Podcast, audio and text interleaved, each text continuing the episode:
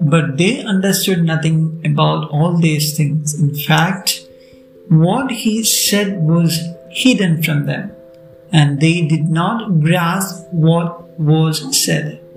St. Luke's Gospel, chapter 18, verse 34. Praise the Lord. All the twelve apostles failed to understand what Jesus said to them.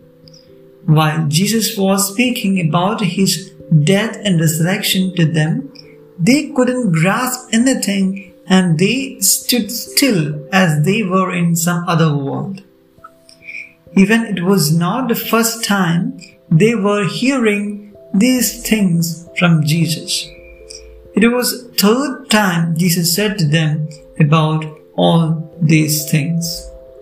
Even then, why did they fail to understand?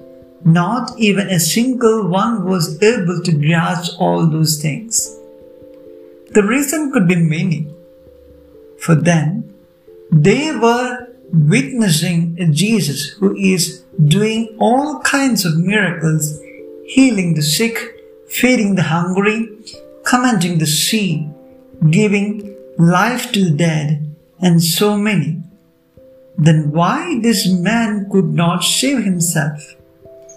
Killing Jesus by someone is not possible.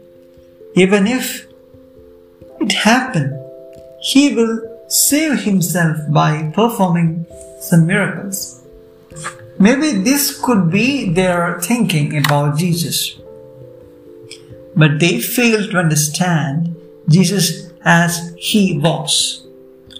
All were with Jesus, but their hearts were away from Jesus, away from Him to understand Him properly. Jesus is reminding us that glory is only possible through the way of passion. Love sufferings and embrace them in Christ with love of Christ for His greater glory.